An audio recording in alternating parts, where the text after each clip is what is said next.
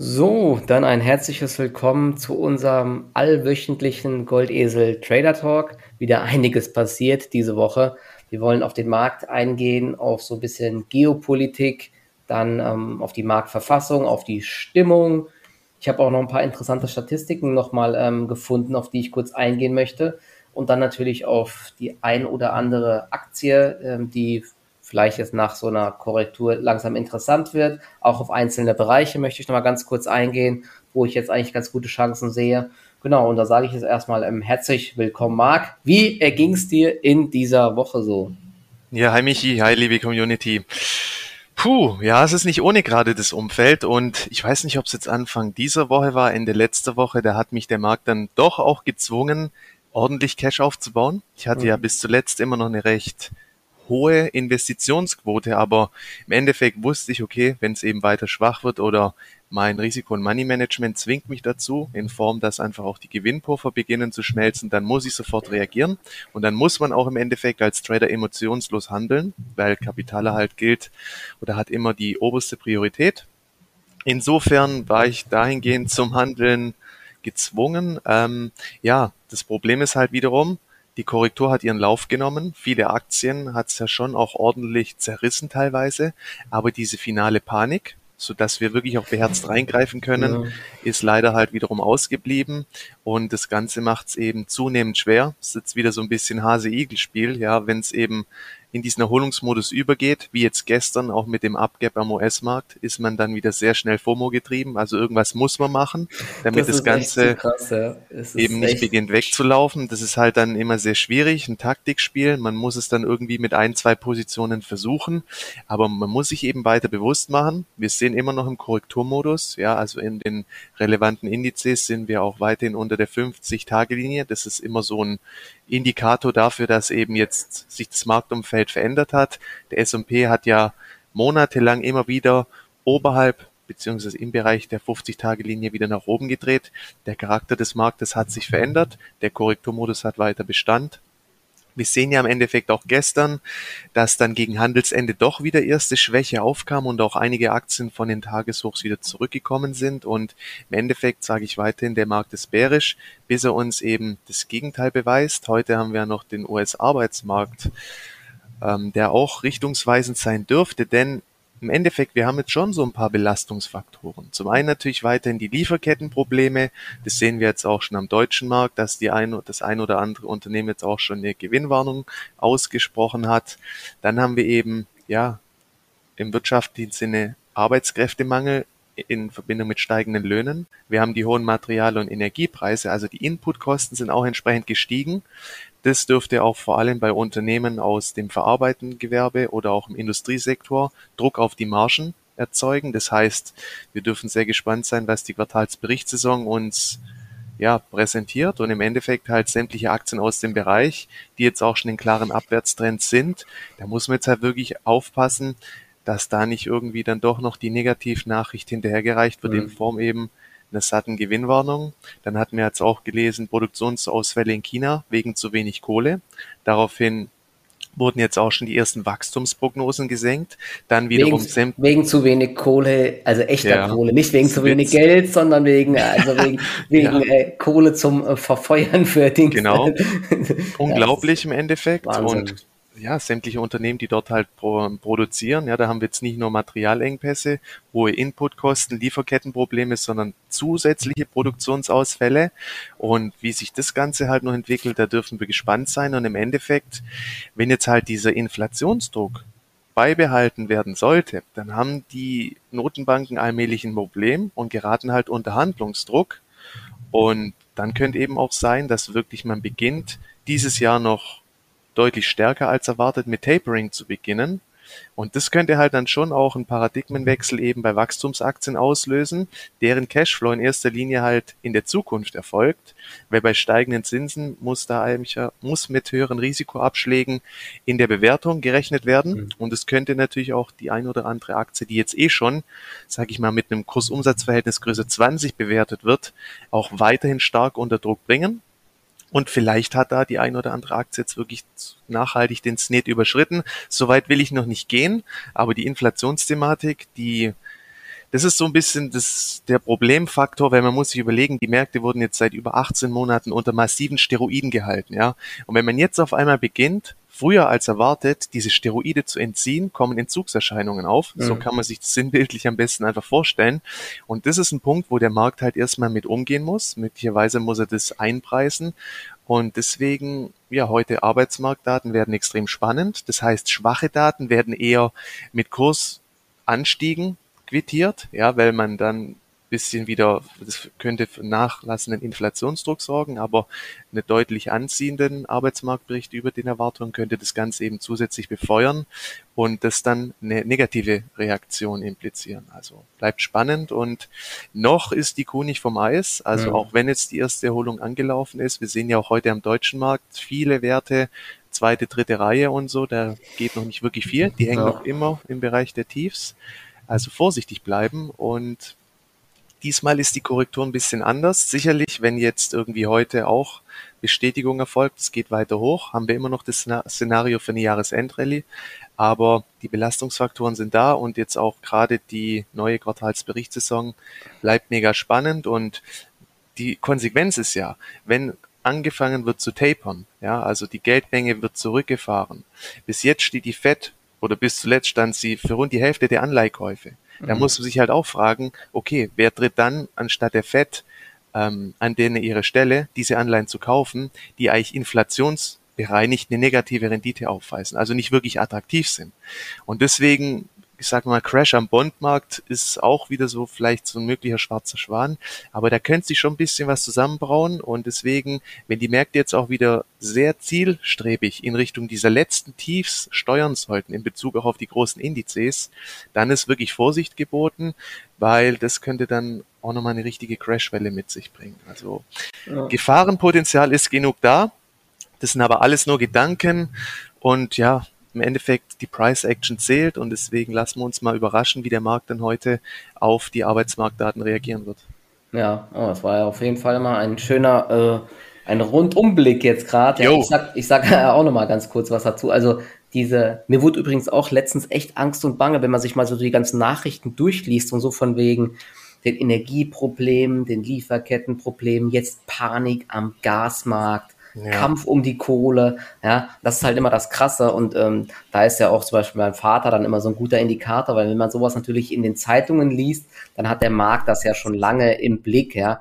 Ob das jetzt dann direkt die Trendwende ist, das ist natürlich nicht gesagt, aber ähm, es ist schon so, dass der Markt solche Sachen natürlich viel früher einpreist. Trotzdem, die Belastungsfaktoren sind wirklich ähm, extrem hoch und ähm, der Bounce die letzten Tage, der war ja ähm, jetzt schon doch ganz ordentlich und der, so ein richtiger, wie du gesagt hast, finaler Ausverkauf hat gefehlt, aber ja, der, der Markt macht einem halt sehr, sehr häufig nicht diesen Gefallen, um dann zu sagen, ah, jetzt kommt so eine richtige Kapitulation, alles geht auf minus zehn Prozent, jetzt kann man einfach mal reingreifen. Na, das das gab es während Corona mal oder bei ganz speziellen Fällen damals mit dieser äh, Fukushima-Krise da, wo es, wo es äh, den Reaktorunglück gab mit dem, äh, mit dem, äh, dem Erdbeben da und so weiter. Also das waren solche Fälle, aber ansonsten wartet man halt echt sehr häufig drauf und ja, es kommt dann irgendwie nicht einfach. Und jetzt ist es ja auch so gewesen, dass der Rebound kam, der, der Markt und auch der DAX, die, die, die haben ja wirklich so gedroht, nach unten richtig wegzukippen und dann kam doch die Gegenbewegung. Aber, und ich glaube, das ist jetzt echt wichtig, wenn dieses Tief jetzt nicht mehr halten sollte, dann kann ich mir auch nochmal eine größere Korrektur vorstellen. Gründe gibt's ja wirklich mehr als genug. Eine Sache will ich auch noch mal ganz kurz ansprechen, diese ähm, ganze geopolitische Gemengelage in äh, Taiwan da jetzt. Da hat man ja auch die letzten Tage wieder Sachen gelesen. Da wird einem Angst und Bange. So richtig reagieren tut der Markt noch nicht drauf. Ich kann es schwer einschätzen, wie das wirklich aussieht. Äh, Gerade eben lief eine Nachricht bei den Ticker, dass es da wohl einen Zwischenfall gab mit einem Atom-U-Boot. Ich muss gerade mal schauen, wo war das dann? China ist sehr besorgt über einen Zwischenfall mit einem US-Atom-U-Boot. Davor gab es ja dann ganz viele Meldungen, dass äh, Taiwan gemeldet hat, dass äh, die Chinesen den Luftraum massiv verletzt haben. Jetzt gab es irgendwie Meldungen, dass die US-Truppen da schon die ganze Zeit vor Ort sind und solche Sachen. Also ja, das hat auch so ein bisschen schwarzer Schwan-Potenzial, einfach falls da mal über Nacht was passiert. Deswegen, hm, ja, im Trading Depot habe ich jetzt ja auch die letzten Tage wieder so ein paar Gewinne mitgenommen. Ich konnte einige Aktien ganz gut äh, so die Rebounds handeln. trotzdem, es ist weiter halt echt ziemlich zäh, muss ich sagen, bei vielen Aktien und irgendwie auf vielen Nebenwerten hast du ja auch gesagt, da ist wie so ein, da drückt einfach jemand von oben drauf. Da ist einfach immer so durchgehender Verkaufsdruck. Es gibt so kleine Gegenbewegungen, aber die werden dann sehr schnell wieder abverkauft und da muss man dann eher, eher zu früh als zu spät immer mal Gewinne mitnehmen, weil so die ganz großen Bewegungen, scheinbar sind sie immer noch nicht da. Ne? Und das ist halt echt so ein bisschen zermürbend. Und bezüglich der Preissteigerungen nochmal, ein Freund, der arbeitet ähm, auch so im Bereich jetzt Logistik, der hat auch gesagt, dass die ähm, Transportkosten und so weiter echt brutal nach oben gehen. Also das wird auch ein massiver Inflationstreiber sein. Bei meiner, bei meinem Café des Vertrauens hat der Besitzer gesagt, die Kaffeepreise steigen irgendwie um 40 Prozent. Also das schlägt halt echt voll durch mittlerweile, ja. Und wenn es dann unkontrolliert wird mit der Inflation und die Notenbanken wirklich die Zinsen äh, schnell anheben müssen oder so, dann ja, könnte das natürlich auch für große Verwerfungen einfach sorgen. Also dementsprechend wäre ich so im Trading-Bereich weiter eher flexibel und falls das eigene Depot unter Druck geraten sollte, mit welchen Aktien auch immer, würde ich auf jeden Fall ähm, Stops einhalten. Bei mir sind es immer mentale Stops, aber nicht irgendwelche Positionen unkontrolliert gegen einlaufen lassen, beziehungsweise so mache ich es, immer den Blick aufs Gesamtdepot. Ich habe ja auch unter anderem immer noch äh, meine Position bei BioNTech die ist, ähm, ich habe einen Teil verkauft mit Verlust, leider auch noch schön am Verlaufstief bei 204 Euro. Ja, der Klassiker, oder? Ja, ja, das ist, weil ich dachte, oh, jetzt rutschst du durch, komm, du hast, äh, ich hatte über 10% Gewichtung in meinem Depot, also das war dann zu viel, ich hatte 250 Stücke davon drinne, ja, und da, da bin ich auch nervös geworden irgendwann, ne, und habe dann zu früh verkauft und habe die Verluste realisiert. Und ja, klar, manchmal ist es auch die falsche Entscheidung, trotzdem, es schützt einen dann vor größeren Dummheiten und deswegen muss man ähm, da jetzt aufpassen. Ich hatte das Glück, dass ich mit anderen Aktien dann immer noch ganz gut verdient habe und mein Depot auch immer noch nahe der Hochs habe oder am Allzeithoch habe. Das ist ganz gut, deswegen kann ich auch ähm, relativ entspannt sein bei äh, einigen Aktien, die auch mal im Minus sind, aber falls jetzt zum Beispiel auch eine BioNTech unter 200 Euro rutschen sollte, na, die Marke hat jetzt zweimal gehalten, es ist halt oft so, dass wenn Aktien einmal diesen Bereich testen, zweimal, dann hält es vielleicht, aber irgendwann knallt es dann eben einfach durch und das ist, ähm, könnte auch bei den Indizes so sein. Deswegen ja, bin ich insgesamt jetzt auch nach diesem Bounce so ein bisschen äh, vorsichtiger. Aber was man bei Biontech sagen kann, also zum einen, die hängen halt beide noch eklig in der Luft, Moderna mhm. und Biontech. Ja, ja, wenn man mal den Tageschart anguckt, da ist halt wirklich die Gefahr gegeben, dass es nochmal eine Welle runter gibt. Aber zum Learning, Letzte Woche, glaube ich, war es ja am Freitag, da ging ja BioNTech an der Spitze, glaube um 15 Prozent in die Knie. Da gab es ja. ja. die Meldung mit der möglichen Corona-Pille von Merck. Die ich komplett unterschätzt habe oder falsch interpretiert habe. Ob, ob, ob das alles so kommt oder nicht, ja. ist ja die eine Sache, aber ich habe es falsch eingeschätzt, muss man ganz ehrlich sagen. Ne? Also die Nachricht hatte eigentlich nicht die Tragweite für diesen heftigen Einbruch, weil das ist ja auch noch relativ am Anfang die Geschichte und hat ja mit der Impfung jetzt im Endeffekt erstmal auch nichts ja. zu tun. Ähm, das war aber eine klassische Rebound-Situation, ja. Da hast du gesehen, okay, da ist Panik drin, da wird geschmissen, als gäbe es kein Morgen mehr. Und das auch ein bisschen als Learning, das kann man sich nochmal anschauen. Diese Situationen am breiten Markt, aber manchmal auch Bezug auf eine Einzelaktie, klar, das sind dann unternehmensspezifische Nachrichten, da gilt es dann abzuwägen, wie gewichtig ist die Nachricht. Aber mhm. dieser fette Einbruch da um kurz 15 Prozent, das war eine schöne Rebound-Situation. Ja, Und die letzte gute am Markt hatten wir im Endeffekt Anfang März diesen Jahres. Ja, da ging es ja auch nochmal richtig schön zur Sache. Über mehrere Tage kann man sich auch mal im Nachhinein angucken, um Erfahrungswerte aufzubauen. Anfang März, mehrere Tage beschleunigt nicht. Dann gab es nochmal diese eine sehr schwache Eröffnung auch am US-Markt und dann kam dieser fette Bounce. Ja, und äh, das, das Hauptproblem ist bei so einer Aktion wie BioNTech, ich wusste, dass das jetzt in eine Übertreibung reingeht und ich wusste auch, dass diese Aktie wahrscheinlich jetzt dann irgendwann dreht. Das Problem ist halt einfach, wenn du in so einer Position schon vorher drin bist, dann ja, sind jetzt dir sind irgendwann die Hände gebunden. Ja? Das wäre äh, irgendwie wie so bei, wenn, wenn, der, wenn der Index jetzt irgendwie richtig abstürzt, man weiß, okay, das ist übertrieben, der wird steigen, aber wenn du halt schon all in vorher bist, dann kannst du einfach nichts mehr machen. Ja? Und das ist das ganz große Problem. Und ähm, da hat man dann, also ich habe ein bisschen noch was zugekauft. Man kann versuchen auch so ein bisschen dann so die Position zu mischen. Das heißt, in der Panik kaufen, so kleine Gegenbewegungen wieder verkaufen. Dadurch kann man auch immer sich so ein bisschen mal den Schnitt verbessern. Das habe ich ja auch teilweise dann gemacht. Aber unterm Strich bin ich bei der Position einfach auch noch im Minus, was einfach daran lag, dass ich vor dieser Meldung schon in der Aktie drinne war. Hätte man erst danach reagiert, dann wäre man wahrscheinlich sogar jetzt äh, mit einem schönen Gewinn da rausgekommen oder wäre aktuell immer noch im Gewinn. Die ist ja jetzt bei 216 Euro. Ne? Ja. Die, diese Panik war dann irgendwie unter 210 Euro, ging bis unter 200 sogar. Also hätte man zumindest mal 5% mitnehmen können. Aber hier ist es auch nochmal wichtig, die Unterscheidung zu machen. Sind es ähm, unternehmensspezifische Nachrichten oder ist es die allgemeine Schwäche? Ist es eine Sektorschwäche? Ne? Äh, ein anderes Beispiel ist ja jetzt zum Beispiel Teamviewer gewesen oder äh, Compleo. Da gab es ja dann wirklich unternehmensspezifische Nachrichten. Beide hatten äh, Gewinnwarnungen gemeldet. Und da ist es auch immer noch mal wichtig zu schauen, wie hat die Aktie vorher äh, schon sich verhalten? Ist die schon extrem schwach gewesen oder könnte man sagen, dass da vielleicht schon eine Gewinnwarnung eingepreist war? Oder war da eigentlich eine ganz andere Erwartungshaltung? Und wenn man sich mal Compleo angeschaut hat, und deswegen habe ich die Aktie auch bis heute nicht für einen Rebound gekauft, die Aktie war ja eigentlich ähm, über den Jahre, also über den, äh, deutlich über den Jahrestiefs gewesen. Ne? Die waren ja irgendwie auf 100, dann ist die halt auf 80 Euro gefallen, aber die Tiefs waren irgendwie bei 50 Euro oder so. Und dann halt bei 70 Euro mit so einer Gewinn- und Umsatzwarnung, äh, da habe ich gesagt, nee, das ähm, könnte noch nicht alles eingepreist sein. Die Aktie ist ja sogar auch noch deutlich weiter gefallen. Und bei Teamviewer ist die Geschichte vielleicht noch ein bisschen anders, dass das Vertrauen ins Management jetzt, glaube ich, komplett äh, hinüber ist. Die Aktie hat sich jetzt vom Hoch, äh, ich glaube, die hat zwei Drittel verloren mittlerweile. Die Aktie ja, ist jetzt optisch gar nicht mehr so teuer, aber ja, riesiges Sponsoring, was sehr hinterfragenswert ist, ja, mit diesen, ich glaube, über 50 Millionen im Jahr an Manchester, noch ein Formel 1 äh, Engagement, die geben extrem viel Geld aus, nur für, für Werbung mittlerweile. Und ähm, dann die Prognose zweimal zu senken im Jahr und dann auch noch die Mittelfristziele zu senken, das ist, äh, das ist zu vieles Guten. Und ich glaube auch, der CEO bekommt ja auch ein riesiges Gehalt, ja.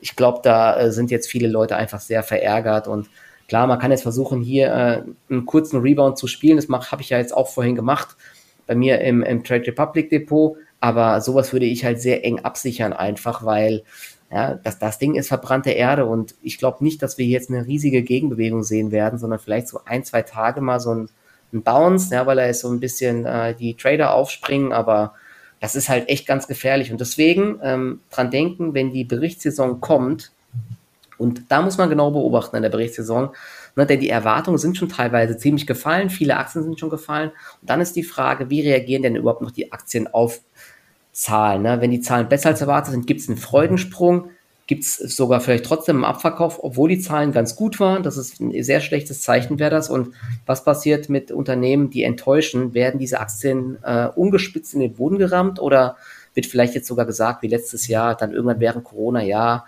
okay, es liegt jetzt, es sind so ähm, temporäre Probleme wegen Lieferketten, weil wir wissen ja, dass es nächstes Jahr äh, sehr, sehr gut laufen wird. So ein bisschen so in die Richtung sieht man das aktuell auch bei den Autoaktien, meiner Meinung nach. Na, da, da, da läuft sogar dieses Jahr ganz gut, aber man weiß, dass es nächstes Jahr extrem gut laufen wird, weil dann der Chipmangel sich so ein bisschen ja, verflüchtigen wird. Und äh, dieses Jahr haben sie zwar Produktionsprobleme, aber sie schaffen es eben, die hochmargigen Autos einfach zu produzieren. Ne? Also darauf werde ich auf jeden Fall jetzt bald achten. Ja, also vielleicht auch nochmal ergänzend zu Compleo Charging Group. Die sind ja Hersteller von Ladeinfrastruktur. Man hat es halt hier auch mit einem hoch bewerteten Hardware-Zusteller zu tun, die ja zuletzt noch ihre Prognose bestätigt haben und dann ja, halt massiv Das war das Krasse, haben. genau, das habe ich vergessen.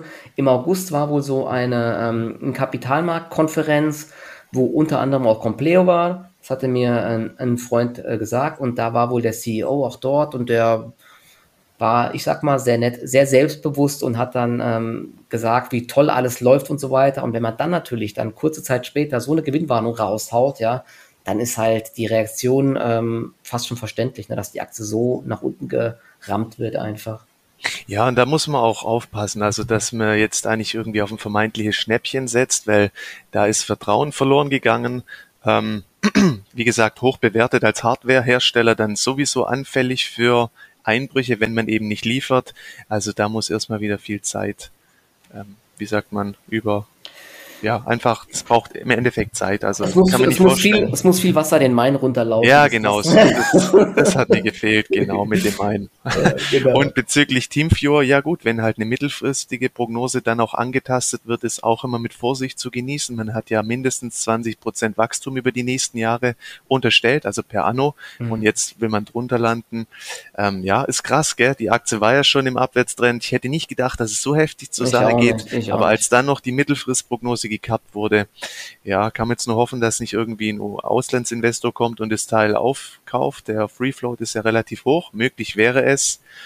Ähm, aber auch hier würde ich jetzt erstmal Abstand halten. Es ist halt auch echt ein Vertrauensverlust und möglicherweise muss der CEO auch seinen Platz räumen, auch wenn er bis jetzt einen guten Job gemacht hat. Aber ja, da haben sich jetzt einfach die Fakten verändert mit der letzten News.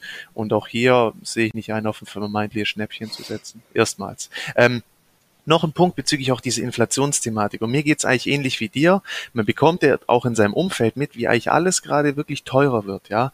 Und man muss sich ja auch klar machen, wie so wie sich die niedrigen Zinsen über die letzten Jahre auch in die Bewertungen reingefressen haben, dass mehr deutlich höhere Multiples bereit war zu zahlen, wenn halt jetzt wirklich die Zinsen und wir haben ja so viele Rahmenbedingungen, vor allem die Energiepreise. Wenn die auf den hohen Niveaus bleiben, das soll jetzt keine Angstmache sein, einfach nur die, zur Verständnis, dann beginnen sich jetzt auch wiederum steigende Zinsen in die Bewertungsmodelle reinzufressen. Mhm. Und auf einmal beginnen halt auch Opportunitätskosten zu entstehen, wenn jetzt auch, sage, sagen wir mal, die Anleihen weiter fallen und die kommen mal wieder über ein Niveau von zwei, drei sicheren Prozent, ja, gegenüber hochbewerteten Aktien. Man hat ja gesehen, Ende 2019, als der Paul deutlich schneller als erwartet begonnen hat, die Zinsen anzuheben, gab es einen richtigen Crash und das Tief war ja dann, glaube ich, an Heiligabend. Ja, einfach mal die Situation anschauen und jetzt gucken wir mal, wo wir jetzt stehen, diese hohen Niveaus. Und wenn jetzt eben, sagen wir mal, die Notenbanken so stark unter Druck geraten, weil die Inflation einfach weiter und weiter ansteigt und man sieht ja auch die, ähm, die Anleihen mit dem Kürzel TLT, ja, wenn das jetzt alles beginnt massiv nach unten wegzubrechen, Zumindest könnte das Szenario eingepreist werden und deswegen, ich möchte hier keine Angst machen, aber man sollte sich gedanklich auch mal noch auf so ein Szenario vorbereiten.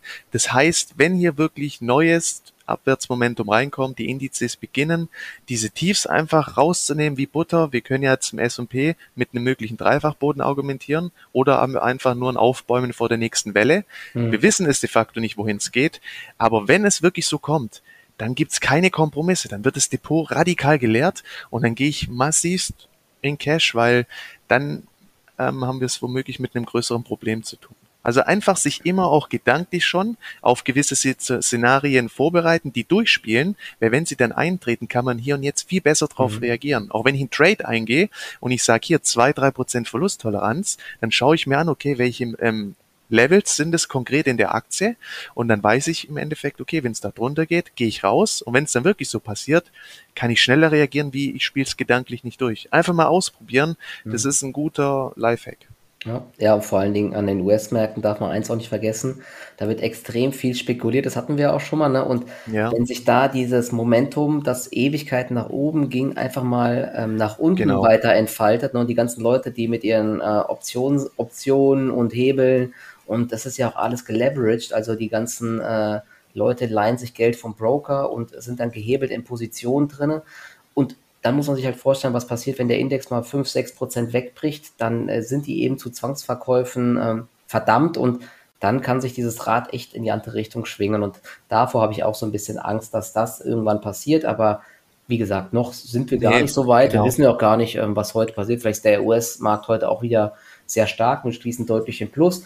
Ähm, China hat sich ja auch so ein bisschen jetzt gefangen. Ne? So eine Alibaba ist jetzt von 120 Euro auf 138 wieder hoch.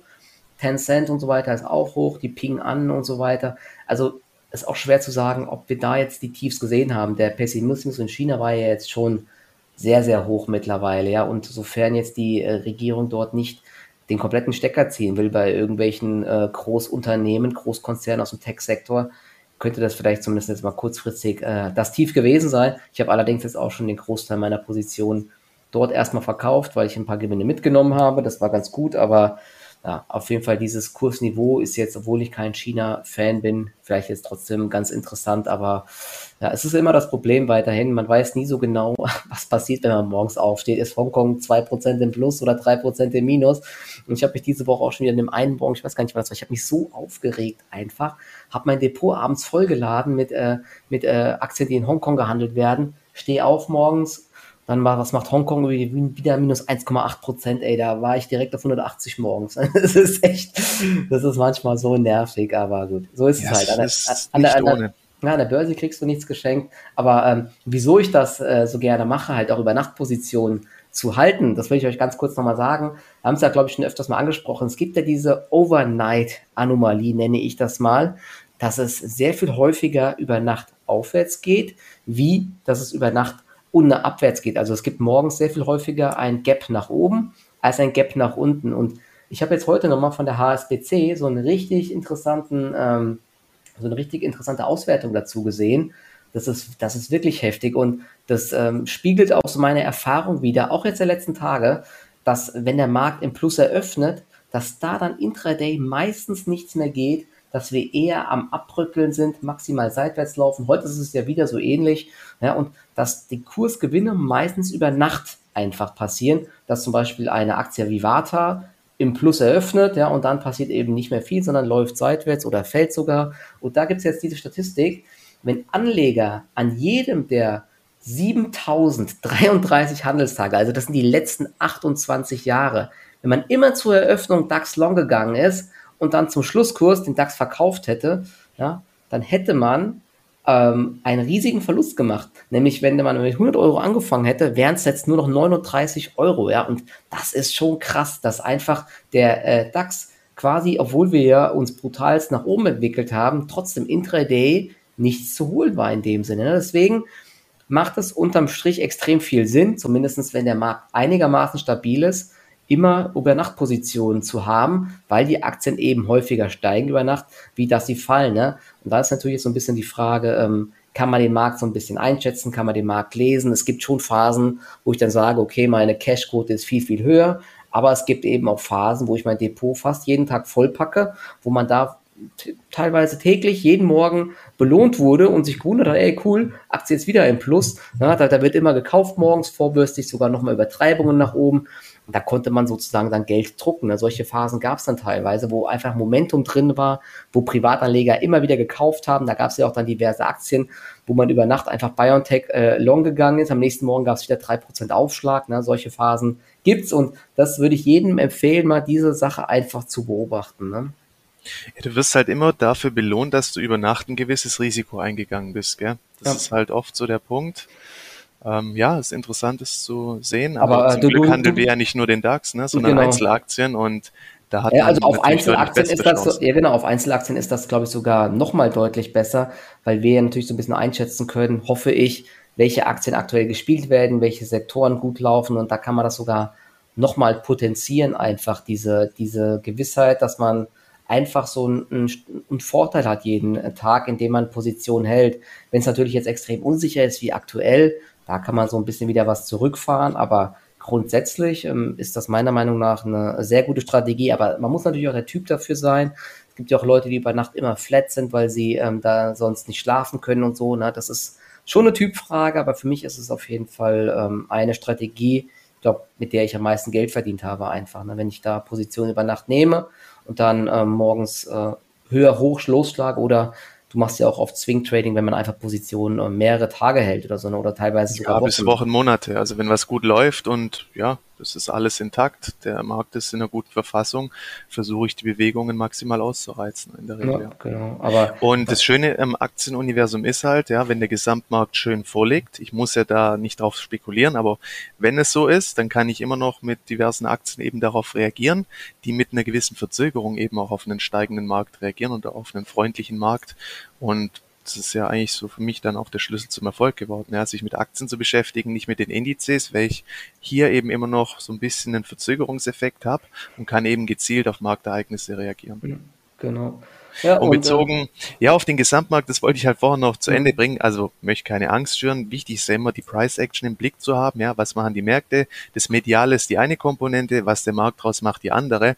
Aber wir wurden jetzt halt auch seit dem Corona-Tief eigentlich immer nur auf beide Dip konditioniert. Ja, und das muss man halt auch aufpassen viele sind ja auch erst im Zuge dieser Corona-Geschichte an die Börse gekommen. Also wir haben hier sehr viele Börsenneulinge auch mit im Feld und denen muss irgendwann auch mal vergegenwärtigt werden, was Börse auch heißt und welche Risiken Börse beinhaltet, ja. Mhm. Also einfach dieser psychologische ähm, Aspekt, wenn diese beide Dip, wir haben es jetzt doch wieder so ein bisschen gesehen, dass jetzt doch eine recht schnelle Erholung von den Tiefs gekommen ist. Inwieweit die Bestand hat, ist die Frage. Aber wenn das wirklich mal ausbleibt, dann ist natürlich auch ähm, ja, deutlich mehr Crash-Potenzial mal noch zur Verfügung, weil, wie gesagt, in den letzten Monaten gab es halt nichts anderes. Ja. Genau, und ähm, so ein bisschen was wird sich entscheiden, denke ich mal, wenn die äh, Berichtssaison jetzt startet. Da geht es ja. nächste Woche so, ich sag mal, langsam los. Nächste Woche, ganz interessant, meldet unter anderem TSMC am Donnerstag, der ähm, größte Auftragsfertiger der Welt für Chips. Da gab es auch, glaube ich, gerade eben nochmal eine Meldung. Da äh, ist die Produktion nochmal deutlich ausgeweitet worden. Na, da bin ich mal gespannt und das hat so ein bisschen Auswirkungen auch auf den ganzen Sektor, denke ich mal. Je nachdem, was TSMC auch für einen Ausblick liefert. Und dann geht es ja mit den Banken los nächste Woche. Am, am Donnerstag meldet die City, äh, Wells Fargo, Domino's Pizza meldet noch und danach die Woche wird es richtig spannend. Am 19. zum Beispiel Netflix, am äh, 21. Intel, Snap, Chipotle und so weiter und danach die Woche dann mit Facebook und so weiter. Da wird es auf jeden Fall dann spannend werden, weil da können wir dann immer nochmal die Ergebnisse der ganzen Unternehmen durchsprechen und da kann sich dann auch entscheiden, welche Unternehmen, wie gesagt, ähm, weiter überzeugen und dort gibt es dann hoffentlich neue Aufwärtstrends und bei Unternehmen, die ähm, nicht gut äh, abgeliefert haben, da muss man dann wirklich halt auch aufpassen. Ne? Und ich, deswegen, ich bin auch aktuell echt vorsichtig bei Aktien, die äh, sich nicht richtig erholen, weil da kann halt jederzeit eine Gewinnwarnung kommen. Bei Teamviewer hat sich das ja auch irgendwie mhm. angedeutet einfach. Ne? Und ich habe auch so ein bisschen schlechtes Gefühl ähm, bei Zalando und so weiter, wo ich es mir eigentlich ja. nicht vorstellen kann. Aber die Aktien, die sind, die sind einfach so schwach. Westwing auch, Zalando Wieso, äh, wieso ist die so schwach? Kommt da wirklich eine Gewinnwarnung, weil es auch Lieferkettenprobleme gibt? Weiß ich nicht so genau, ne? aber ja. irgendwie ist es äh, auffällig einfach. Das ist eben die große Gefahr, gerade auch in Bezug auf Rebound Trading, wenn dann doch die Negativnachrichten auch schon vor dem Zahlenereignis ad hoc ähm, kommuniziert werden. Weißt du, auch eine Bächle. Mhm, genau, Bechtle ist auch so eine Aktie, die relativ schnell auch dreht, wenn der Markt in so eine Erholung übergeht, ja, weil im Endeffekt Digitalisierung, die sind ja schon noch recht gut aufgestellt, ja. IT-Dienstleister, das Ding läuft, aber guck dir an, die Aktie kommt auch nicht mehr hoch. Und da ja. muss ich mich in dem Moment auch fragen, ähm, wissen da womöglich ein paar Leute mehr? Also es ist gefährlich und deswegen ist es vielleicht gar nicht so schlecht, gerade wenn jetzt diese finale Panik ausbleiben sollte oder einfach schon ausgeblieben ist, dass man sich dann in erster Linie auf Aktien stützt, die im Endeffekt Bullenqualitäten zeigen, also quasi nahezu unbeschadet aus der Korrektur hervorgehen, oder wo es eben zuletzt auch schon eine Prognoseerhöhung gegeben hat mhm. oder positiven Newsflow, weil da kann man ja eigentlich strategisch schon mal diesen negativen Überraschungseffekt ausklammern. Ähm, das ist eigentlich gerade eine sinnvolle Vorgehensweise, sich dann echt auf die Aktien zu konzentrieren. Und da gab es ja auch ja, die ein oder andere, Sys Microtech zum Beispiel, ist ja Zulieferer für die Chipindustrie. Mhm. Man wird hier weiterhin profitieren von diesem massiven Kapazitätsausbau. Ähm, man konnte den Auftragseingang gegenüber dem Vorquartal in Q3 um 40 Prozent steigern. Das hat die Aktie jetzt ja zuletzt auch erstmals wieder leicht beflügelt. Ähm, das sind so Kandidaten, wenn der Markt jetzt wirklich in eine nachhaltige Erholung übergehen sollte, wären das für mich die ersten ja, Kaufkandidaten, weil ich damit eben schon mal das negative Ereignis ausschließen kann. Aber gerade Industriesektor, verarbeitendes Gewerbe, die dürften es wirklich schwer haben jetzt im letzten Quartal und da dürfte es echt noch die ein oder andere Gewinnwarnung hageln und ja, wie du halt auch sagst, gerne Zalando ändert ja auch erstmals völlig das Verhalten. Normalerweise haben sich, hat sich die Aktie auch immer relativ schnell wieder von diesen Rücksetzern erholt, aber auch diesmal, sie kommt einfach nicht mehr hoch. Ja, das ist krass. Ja, bezüglich der IT-Dienstleister. Bechtel hatte ja, glaube ich, sogar die Prognose erhöht, aber der CEO hatte gesagt, ich glaube, das war im August, dass, äh, dass er zwar optimistisch ist und die Nachfrage ist weiter sehr hoch, aber es, es gibt weiter Beeinträchtigungen mit den Lieferketten. Und ja. jetzt gab es zuletzt einen Kommentar äh, für S&T von irgendeinem Analysten, die gesagt haben, S&T wäre ein Kandidat, ähm, der die Prognose senken könnte, denn es gibt Lieferkettenprobleme. Also es kann sein, dass der Markt vielleicht hier etwas einpreist aus Vorsicht oder ob da wirklich schon ähm, die, der eine oder andere was weiß. Aber zum Beispiel so eine Aktie wie Bechtler, wenn dort eine Prognosesenkung kommen sollte, und ich gehe nicht davon aus, dass die dann allzu groß werden wird, weil die Nachfrage ist weiter sehr hoch, sondern es geht dann nur um fehlende Teile und so weiter, dann wäre das, glaube ich, für mich so ein Kandidat, wenn es eine richtige Übertreibung gibt, dort dann einfach auch mal reinzugreifen, weil das, das ist dann meiner Meinung nach was anderes wie bei die wirklich so ein Nachfrageproblem haben. Na, die haben ja die, die, die Prognose wie die Billings und so gesen, äh, gesenkt. Äh, sowas wie, äh, es gibt Konkurrenten wie ähm, Anywhere oder wie die heißen, ne? die, die machen den irgendwie kundenstreitig, weil die günstiger sind. Das ist ja bei ähm, Bechtle in dem Fall alles nicht und Vielleicht, wenn es dort eine Übertreibung nach unten gibt, dann kann man dort auch nochmal einfach reingreifen, aber trotzdem muss man aufpassen, ne? nicht direkt reingreifen, sondern man sieht Aktien, äh, die kotzen in Anführungszeichen sich teilweise auch mehrere Tage einfach aus, aber dann ist es auch, glaube ich, langfristig eigentlich eine ganz gute ähm, Chance, diese Aktie. Und da fällt mir gerade ein, apropos, wir reden gerade hier so, kurz der Disclaimer, ne? alles, was wir hier sagen, sind ja auch nur unsere Meinungen und keinerlei Empfehlungen für Käufe oder Verkäufe. Bitte immer selber euch Gedanken machen und selber entscheiden und sich niemals auf irgendjemand anderen verlassen. Genau. Genau, so schaut's aus. Ähm, ergänzend zu Bechtle, hier muss man ja auch unterscheiden. Bechtle ist ein Qualitätsunternehmen. TeamViewer hingegen eine, in erster Linie eine Wachstumsaktie. Die wird schon mal ganz anders bewertet, also mit deutlich höheren Bewertungsmultiples TeamViewer gegenüber Bechtle. Und bei den Qualitätsaktien ist es einfach so, wenn die wirklich mal deutlich unter Druck kommen sollten, gerade Bechtle hat schon viel vorweggenommen, sollte da jetzt nochmal eine schlechte Nachricht kommen, die Aktie geht nochmal im ersten Moment um, sagen wir, minus 18 Prozent, also minus 8 bis minus 10 Prozent in die Knie, dann sind es dann oft schon auch einfach gute ähm, Möglichkeiten, je nach Tragweite der Nachrichten. Natürlich, wenn jetzt eine mittelfristige Prognose auf einmal kassiert wird und man mhm. merkt, hey, äh, Bechtle irgendwie ist nicht mehr am Nerv der Zeit, die verdienen jetzt nachhaltig weniger Geld, dann ändert sich die Bewertungssituation natürlich auch. Aber solange das eher auf Einmaleffekte zurückzuführen ist, beziehungsweise temporär, einfach aufgrund von Lieferkettenproblemen, dann tut man, es ist immer auch ein guter Ansatz, eben hier antizyklisch mal die Hand aufzuhalten. Wichtig aber, wenn es sich um ein Qualitätsunternehmen handelt. Ja, genau. Und ähm, da kam noch eine Frage rein. Ähm, ich hatte ja davon gesprochen, dass einige Aktien um 50 Prozent ähm, gefallen sind. Ähm, welche das denn wären? Ähm, ich hatte ja gesagt, bis zu 50 Prozent. Ja gut, teilweise ja auch jetzt mehr mit ähm, Teamviewer und so. Aber wie gesagt, da muss man immer unterscheiden, liegen irgendwelche schlechten Nachrichten vor, liegt es am Gesamtmarkt. Also um 50 Prozent gefallen ist ja unter anderem BioNTech, deswegen hatte ich die jetzt auch mal gekauft. Hier liegt es zwar nicht an schlechten Nachrichten vom Unternehmen, sondern eher Konkurrenzprodukte mögliche und dass einfach der Sektor zuletzt nicht mehr so gefragt ist, weil eher so Reopening-Aktien gefragt sind. Trotzdem rechne ich damit, dass hier auch nochmal so ein Bounce nach oben kommt. Aber ähm, ja, es, das, das ist trotzdem nicht ganz so leicht ne? und es ist trotzdem sehr viel zäher, wie ich gedacht habe. Man muss so ein bisschen aufpassen. Es gibt Aktien, die sind so äh, 25, 30 Prozent gefallen. Ähm, dabei gehört jetzt auch eine Bechtle zum Beispiel dazu. So ein finaler Ausverkauf fehlt hier leider noch, ne? hat der Marc gerade gesagt. Darauf würde ich vielleicht noch dann eher warten in dem Bereich oder wenn, wenn man diesen IT-Dienstleisterbereich ähm, mal anschauen möchte, dann vielleicht mit engen Stops einfach handeln, wenn man jetzt da mal reingreift. Und äh, sowas wie Westwing ist, glaube ich, jetzt auch mittlerweile, müsste 40 Prozent oder so gefallen sein. Ist ja Online-Möbelversand. Hier ist wirklich die Frage, also bei Home24, den traue ich eher eine Gewinnwarnung zu. Bei Westwing lief es eigentlich operativ zuletzt auch deutlich besser als bei Home24. Die haben viel bessere Margen als Home 24 und also ist echt schwer zu sagen. Die haben auch riesige Probleme mit Lieferketten. Viele Sachen sind nicht lieferbar. Na, die, die, hingen ja ewig in äh, China im Hafen fest oder wo sie auch immer alle herkommen.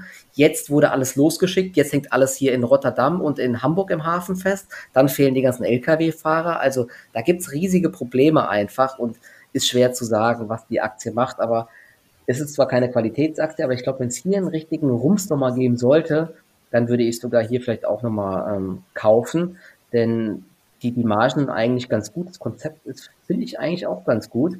Und eine Aussage gab es ja auch von der Deutschen Post, dass dieses Business-to-Consumer-Geschäft, das Paketvolumen nicht zurückgegangen ist gegenüber dem letzten Jahr, was eigentlich jetzt dafür spricht, dass bei Zalando und Co. gar nicht so schlecht laufen kann. Ne? Und klar, die Leute sind jetzt mehr in den Innenstädten wieder und so, aber also wenn ich mir bei uns mal hier in, in dem Haus anschaue, was da immer jeden Tag an Amazon-Paketen und DHL und so kommt, ne, das ist der absolute Wahnsinn. Also von einem Eindruck kann ich dir, glaube ich, ähm, also den sehe ich einfach nicht. Ja. Aber der Markt so ein bisschen ne, hat es auf jeden Fall eingepreist. Ja, und die Börse hat ja am Ende immer recht. Im Endeffekt, deswegen muss man hier schon ein bisschen aufpassen. Also wenn Erholungen am Gesamtmarkt laufen und jetzt Zalando kommt da einfach nicht mehr aus dem Tritt, oft ist es dann halt ein Vorbote für irgendwas, das da im Argen liegt. Und ja, da muss man dann einfach ein bisschen aufpassen. Und wie gesagt, dann vielleicht eher sich auf Aktien stützen, die eben zuletzt mit positiven Newsflow aufwarten konnten. Da kann man einfach diesen negativen Überraschungseffekt ja. schon ausklammern. Und das ist ja dann gerade eigentlich auch ein strategischer Zug. Und unterm Strich wir sind noch im Korrekturmodus. Kapitalerhalt im Trading hat jetzt oberste Priorität. Und wenn wir jetzt auch nachhaltiges Tief sehen sollten, dann in eine Jahresendrallye starten sollten, dann gibt's noch genug Chancen Tag ein, Tag aus, um darauf auch reagieren zu können. Deswegen vorsichtig bleiben. Es ist gerade alles möglich. Eine weitere Crashwelle nach unten, aber auch eine weitere Stabilisierung. Ähm, ja, Man, ja. man, weiß es im Endeffekt nicht, gell? Keiner weiß es. Ja, vor allen Dingen am US-Markt, da, da gibt es solche krassen Kursbewegungen. Ne? Ich mache, ich habe ja selbst das Problem, dass ich mir dann selbst zu viel Druck mache, hier vor allen Dingen mit so öffentlichen Depots. Das ist so mhm. krass halt der Unterschied. Also mein privates Trading-Depot, da bin ich einfach so entspannt. Das ist mir im Verhältnis, obwohl es um so viel mehr Geld geht, also das, das, interessiert mich halt im Endeffekt gar nicht so. Also es interessiert mich schon, ja, aber ähm, ich mache mir da keinen Kopf, ob da jetzt mein Depot 1% steigt oder fällt. Ne? Und bei wenn ich da irgendwas in mein äh, öffentliches Depot kaufe und die Aktie fällt um 0,5 Prozent, ärgere ich mich direkt. Ne? Also es ist so, aber wenn man zu verkrampft ist, und das merke ich ja dann auch, dann, dann funktioniert halt auch einfach gar nichts mehr. Dann hast du eine schlechte Stimmung, du triffst nur noch schlechte Entscheidungen, du bist zu zittrig und so. Ne? Deswegen, man muss einfach so einen gewissen Abstand haben, eine gewisse Coolness einfach haben und den Markt so akzeptieren, wie er einfach ist. Und man muss auch akzeptieren, dass man nicht immer richtig liegen kann. Ja. Aber jetzt geht es, wie gesagt, eh einfach darum, nach diesem Rebound erstmal zu schauen, was der Markt macht und ob wir jetzt wieder nach unten rauschen oder ob wir uns halten. Ne? Aber ich, ich, bin, wie gesagt, jetzt erstmal wieder auch vorsichtig im US-Trading-Depot und halte äh, mehr Cash und äh, schau mal, was passiert. Ich sehe gerade bei Plug Power gab es jetzt ein Upgrade von Barclays, sehe ich gerade. Da hatte ich mir zum Beispiel auch jetzt gestern überlegt, die noch zu kaufen. Nicht gemacht, jetzt läuft sie weiter. Das sind halt immer so Sachen. Wenn man zu lange überlegt, dann ist es teilweise auch einfach falsch. Ja. Aber gut, so ist es einfach. Ja, also man muss sagen, es gibt natürlich auch Situationen am Markt, da ist ähm, Zögern nicht gut. Ja, gerade wenn du so eine Paniksituation hast und du siehst halt morgens in Aktien kommen blutrot rein, dann zu sagen, oh ja, jetzt warte ich erstmal ab. Nee, mhm. Bullshit, da musst du reingreifen. Ja, also da geht's dann wirklich im Hier und Jetzt präsent zu sein. Und da ist jedes Prozent, was es dann von dir wegzieht, schon wieder mehr Risiko. Aber jetzt aktuell, wo wir einfach so eine Unsicherheitsphase haben, da muss man versuchen, dem inneren Zwang nicht nachzugeben, dass man halt auch wirklich jeden Tag traden muss. Ja, mhm. man, das, davon muss man wegkommen und da ja einfach mal ein bisschen entspannt von der Seitenlinie zugucken. Das oft ist man da. Das ja. ist halt so lustig, ne? Wenn, äh, wenn man, ich habe letztens irgendwann mein Depot leer gemacht und sobald der Markt ein paar Punkte hoch tickt, dann kriegt man direkt das Verlangen, so diese FOMO, oh, jetzt zieht's hm. hoch, ich will dabei ja, ja. sein und so. Ne? Das ist echt so bekloppt einfach, aber das ist halt einfach böse Psychologie. Aber ich kann euch eins sagen, es gibt jeden Tag Chancen und man muss sich da keinen Kopf machen und sich tot ärgern, weil man irgendeine Aktie verpasst. Ne? Es ist einfach, es ist einfach so breit und so viele Chancen einfach. Da, da gibt's jeden Tag wieder die Möglichkeiten, sich was zurückzuholen einfach. Es ist ja auch nicht einfach, wenn du mal belegst, wir haben jetzt seit Monaten eigentlich auf eine Korrektur gewartet, ja, auch schon in Phasen, wo wir deutlich höher standen. Und jetzt ist die Korrektur da und jetzt geht man natürlich auch schon wieder damit um, okay, sollten wir wieder die Tiefs jetzt gesehen haben, äh, auch Jahresendrallye, wir kommen jetzt im Oktober, spätestens ab Mitte Oktober in die beste Phase im Jahr, saisonal gesprochen. Klar entwickelt man da auch FOMO, mhm. aber nichtsdestotrotz, jetzt läuft immer noch die Bewährungsprobe und mhm. das muss man einfach sich klar machen und man kann natürlich auch sagen, okay, gegenüber den Tiefs jetzt in den Indizes, so drei Prozent, ich bin bereit, dieses Risiko jetzt schon auf mich zu nehmen, wenn wir durch die Tiefs Gehen, dann ziehe ich kolossal die Reißleine in Bezug auf Einzelaktien. Mhm. Oder man sagt sich eben, nee, ist mir zu indifferent. Man sieht ja auch gestern abends kam wieder Schwäche rein. Ich fand auch so die Marktbreite war noch nicht so überzeugend, dass nee, ich sage, ja. okay, wir haben diesen Wendepunkt. Und da bin ich dann eher ein bisschen vorsichtiger, kaufe dann im Notfall ein bisschen später, teurer, aber ich kann eben auch ein gewisses Risiko ausschließen. Wie gesagt, heute Arbeitsmarktdaten haben wir wieder ein Wochenende vor uns. Ja, und dann aber auch nicht ähm, enttäuscht sein, wenn es dann dieses Abgap wiederum am Montag gibt. Da muss man dann halt sagen, okay, ich habe diese Entscheidung getroffen, ist halt so, aber es wird dann immer noch Nachzüglerchancen geben, definitiv. Ja. Genau. Und hast du noch, vielleicht als kleinen Abschluss, hast du noch irgendwas Interessantes sonst auf der Watchlist, was du jetzt noch um, ähm. im Depot hast oder ähm, bist du jetzt komplett aus dem Markt erstmal draußen? Ich gucke gerade mal die Watchlist an. Also ich habe noch ein bisschen was drin, was eigentlich noch gar nicht, was nicht, was sich eigentlich ganz gut hält weiterhin. Das sind aber eher kleinere Werte wie eine deutsche Rohstoffe oder eine Eurokai. Die hatten eben zuletzt auch die Prognosen angehoben. Ja, das sind eigentlich somit gerade ein paar der letzten Bullenaktien und ich habe mir halt gesagt, lieber setze ich auf die oder lass die weiter solange die sich halten, bevor ich jetzt anfange, bei den schwachen Aktien es zu versuchen, wenn eben dieser finale Ausverkauf ausgeblieben ist. Oder man sieht eben auch heute so richtig kommen sie ja nicht hoch. Ähm, von den Bullenaktien muss ich jetzt mal schauen. Ja, MLP hat zuletzt ja auch die Prognose angehoben im Nebenwertesegment. Die könnte auch recht schnell wieder anziehen. Eine Sixt hat ja auch schön die Prognose angehoben. Heute hat Haugen Aufhäuser noch das Kursziel bei 150 für die Stämme bestätigt. Die hatten jetzt auch einen schönen Rücklauf. Also da besteht dann auch wiederum die Chance auf ein mögliches Swinglow, wenn der Markt nachhaltig drehen sollte. Auch das wäre wiederum so eine Trading-Idee, die man ja, anderen Aktien vorziehen könnte, wenn man Angst vor einer möglichen Gewinnwarnung hat. Wir sehen ja mhm. weiterhin auch zinssensible Werte sind gefragt, Deutsche Bank oder auch eine ähm, Pfandbriefbank. Die ProCredit mhm. finde ich in dem Aspekt auch immer noch interessant, wenn es endlich mal nachhaltig über die 8 bzw. 8-10er Marke gehen sollte. Ja, Süß Microtech angesprochen, die habe ich noch nicht, wäre ich aber auch geneigt, schnell zu folgen, wenn Stärke reinkommt. PVA Tepler auch Zulieferer für die Chipindustrie. Eine Villeroy und Boch hat die Prognose angehoben. Crop Energies hat heute diesen Rücklauf, da habe ich jetzt meine erste Position eröffnet. Ich finde es ziemlich krass, die war ja gestern um über 10% vorne ja, da deutlichen Volumen. Heute, ne? ja, gut. Ja. Also eine Abstufung auf Halten und auf einmal drehen alle durch. Was ist da los? Also ja. da muss man, ja, aber kleine stimmt Position ne? ja, stimmt, muss man jetzt mal schauen. Im Endeffekt, die Ölpreise sind ja weiterhin hoch ähm, und ja, einfach diese, diese Nachfrage, die alternative Biokraftstoffe, solange der Ölpreis jetzt nie, wieder nicht komplett kollabiert hat, finde ich, ist die Story weiter intakt. Und ja. das Trading-Verhalten von der Crop Energies ist halt auch mega hässlich. Ja, also wenn man sich den Chart anguckt, es gibt nur wieder ja kurze, zack, ein, zwei Tage, dann gab es wieder diese fetten Rücksetzer. Mhm. Aber sage ich mal, solange der Trend hält, solange die 12er Marke hält, also ist für mich da weiterhin alles intakt oder 12,10 Euro circa. Ja, so testet man es so ein bisschen, aber wie gesagt, so ein richtiges Signal habe ich jetzt auch noch nicht bekommen, um zu sagen, okay, jetzt lohnt es sich ein ordentliches Risiko einzugehen mhm. oder ein mhm. kalkuliertes Risiko. Ähm, viel Cash, immer mal wieder ein bisschen antesten und auf mehr Klarheit warten. Aber das sind so die Aktien. Ich meine, von denen, die so dabei wären, in die Erholung überzugehen, man sieht ja eine Deutz, die haben ja zuletzt Mitte September auch noch die Prognose angehoben. Wäre schon krass, wenn die jetzt die Prognose auf einmal wieder streichen sollten. Mm. Die sehen ja auch im ja, Bereich. Dürr wird das ja, ähm, hat das ja schon ein Analyst ähm, vermutet. Ne? Die hatten die Prognose ja. angehoben und jetzt ja. könnte es sein, dass sie die wieder senken. Das wäre halt echt krass sowas. Ne? Ja, also, das, das ist die Gefahr und vielleicht ist das auch der Grund, warum die Aktien einfach nicht so von ihren Tiefs hochkommen wollen. Mhm. Aber ein Bulle, ja, Abo Wind, den muss man auf jeden Fall im Blick ah, behalten. Ja, also genau. dieser Chart, wenn ich den angucke, der lacht mich an. Also es okay. ist einfach so. Noch ist es in dieser Konsolidierungsformation, aber ich denke spätestens mit dem Start einer breiten Marktrally dürfte hier wirklich nachhaltig der Knoten platzen. Also extrem stark, wie die Aktie sich hält. Trotz allem kann natürlich immer auch sein, dass die dann nochmal unter die Räder kommen, wenn der Markt jetzt beginnt wegzukippen. Deswegen vorsichtig. Ich würde nichts aktuell vorwegnehmen. Ja, es ist nicht die Zeit dafür. Aber wenn der Break kommen sollte und man sieht, da ist Volumen drin, die geht nachhaltig über 58, dann muss man es eigentlich probieren. Mhm. Mhm, Aber ja, vorsichtig ja. sein. Das ist ein Nebenwert, ja, der ist sehr markteng. Man hat hier teilweise über einen Euro Spread.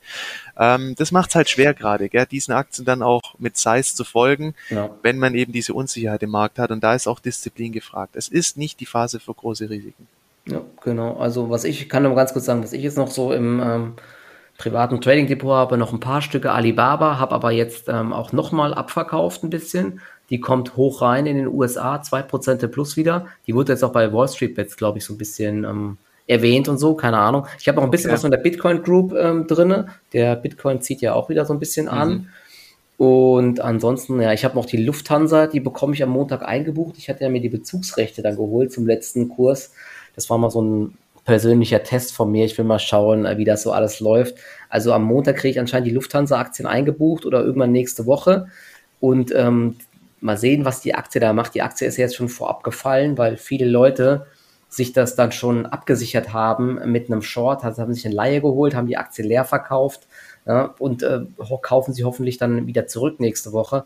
Aber kann auch sein, dass die Aktie nach unten rauscht und dann mache ich sogar Verlust mit. Keine Ahnung. Bin ich mal gespannt. Und ansonsten, ja, ich habe noch ein paar Deutsche Telekom, die kommt aber auch nicht so richtig hoch. Die hatte ich da mal um im Bereich 17 Euro gekauft, bin ich leicht im Minus. Da gab es ja diese Platzierung von Goldman Sachs, ich glaube Softbank war das, der Kunde, ja, durch, diesen, durch diese ganze Tauschgeschäft da mit ähm, T-Mobile US und so weiter. Und ja, ansonsten habe ich ja noch so ein paar ähm, Positionen jetzt angetestet mit äh, Carl Zeiss Meditech zum Beispiel. Na, die Aktie erholt sich jetzt gerade so ein bisschen, hat auch ordentlich gelitten. Bereich 160 könnte halten. Und ähm, Zalando habe ich auch noch ein paar äh, im Depot. Aber die würde ich jetzt auch rauskicken, wenn die ähm, neue Tiefs macht, dann, dann fliegt sie sofort raus bei mir, weil äh, Zalando habe ich auch von früher noch so ein paar Erinnerungen. Wenn da Gewinnwarnungen kommen, macht die auch gerne mal minus 20 Prozent. Dann ne? kann man sich mal angucken, den Chart von früher immer.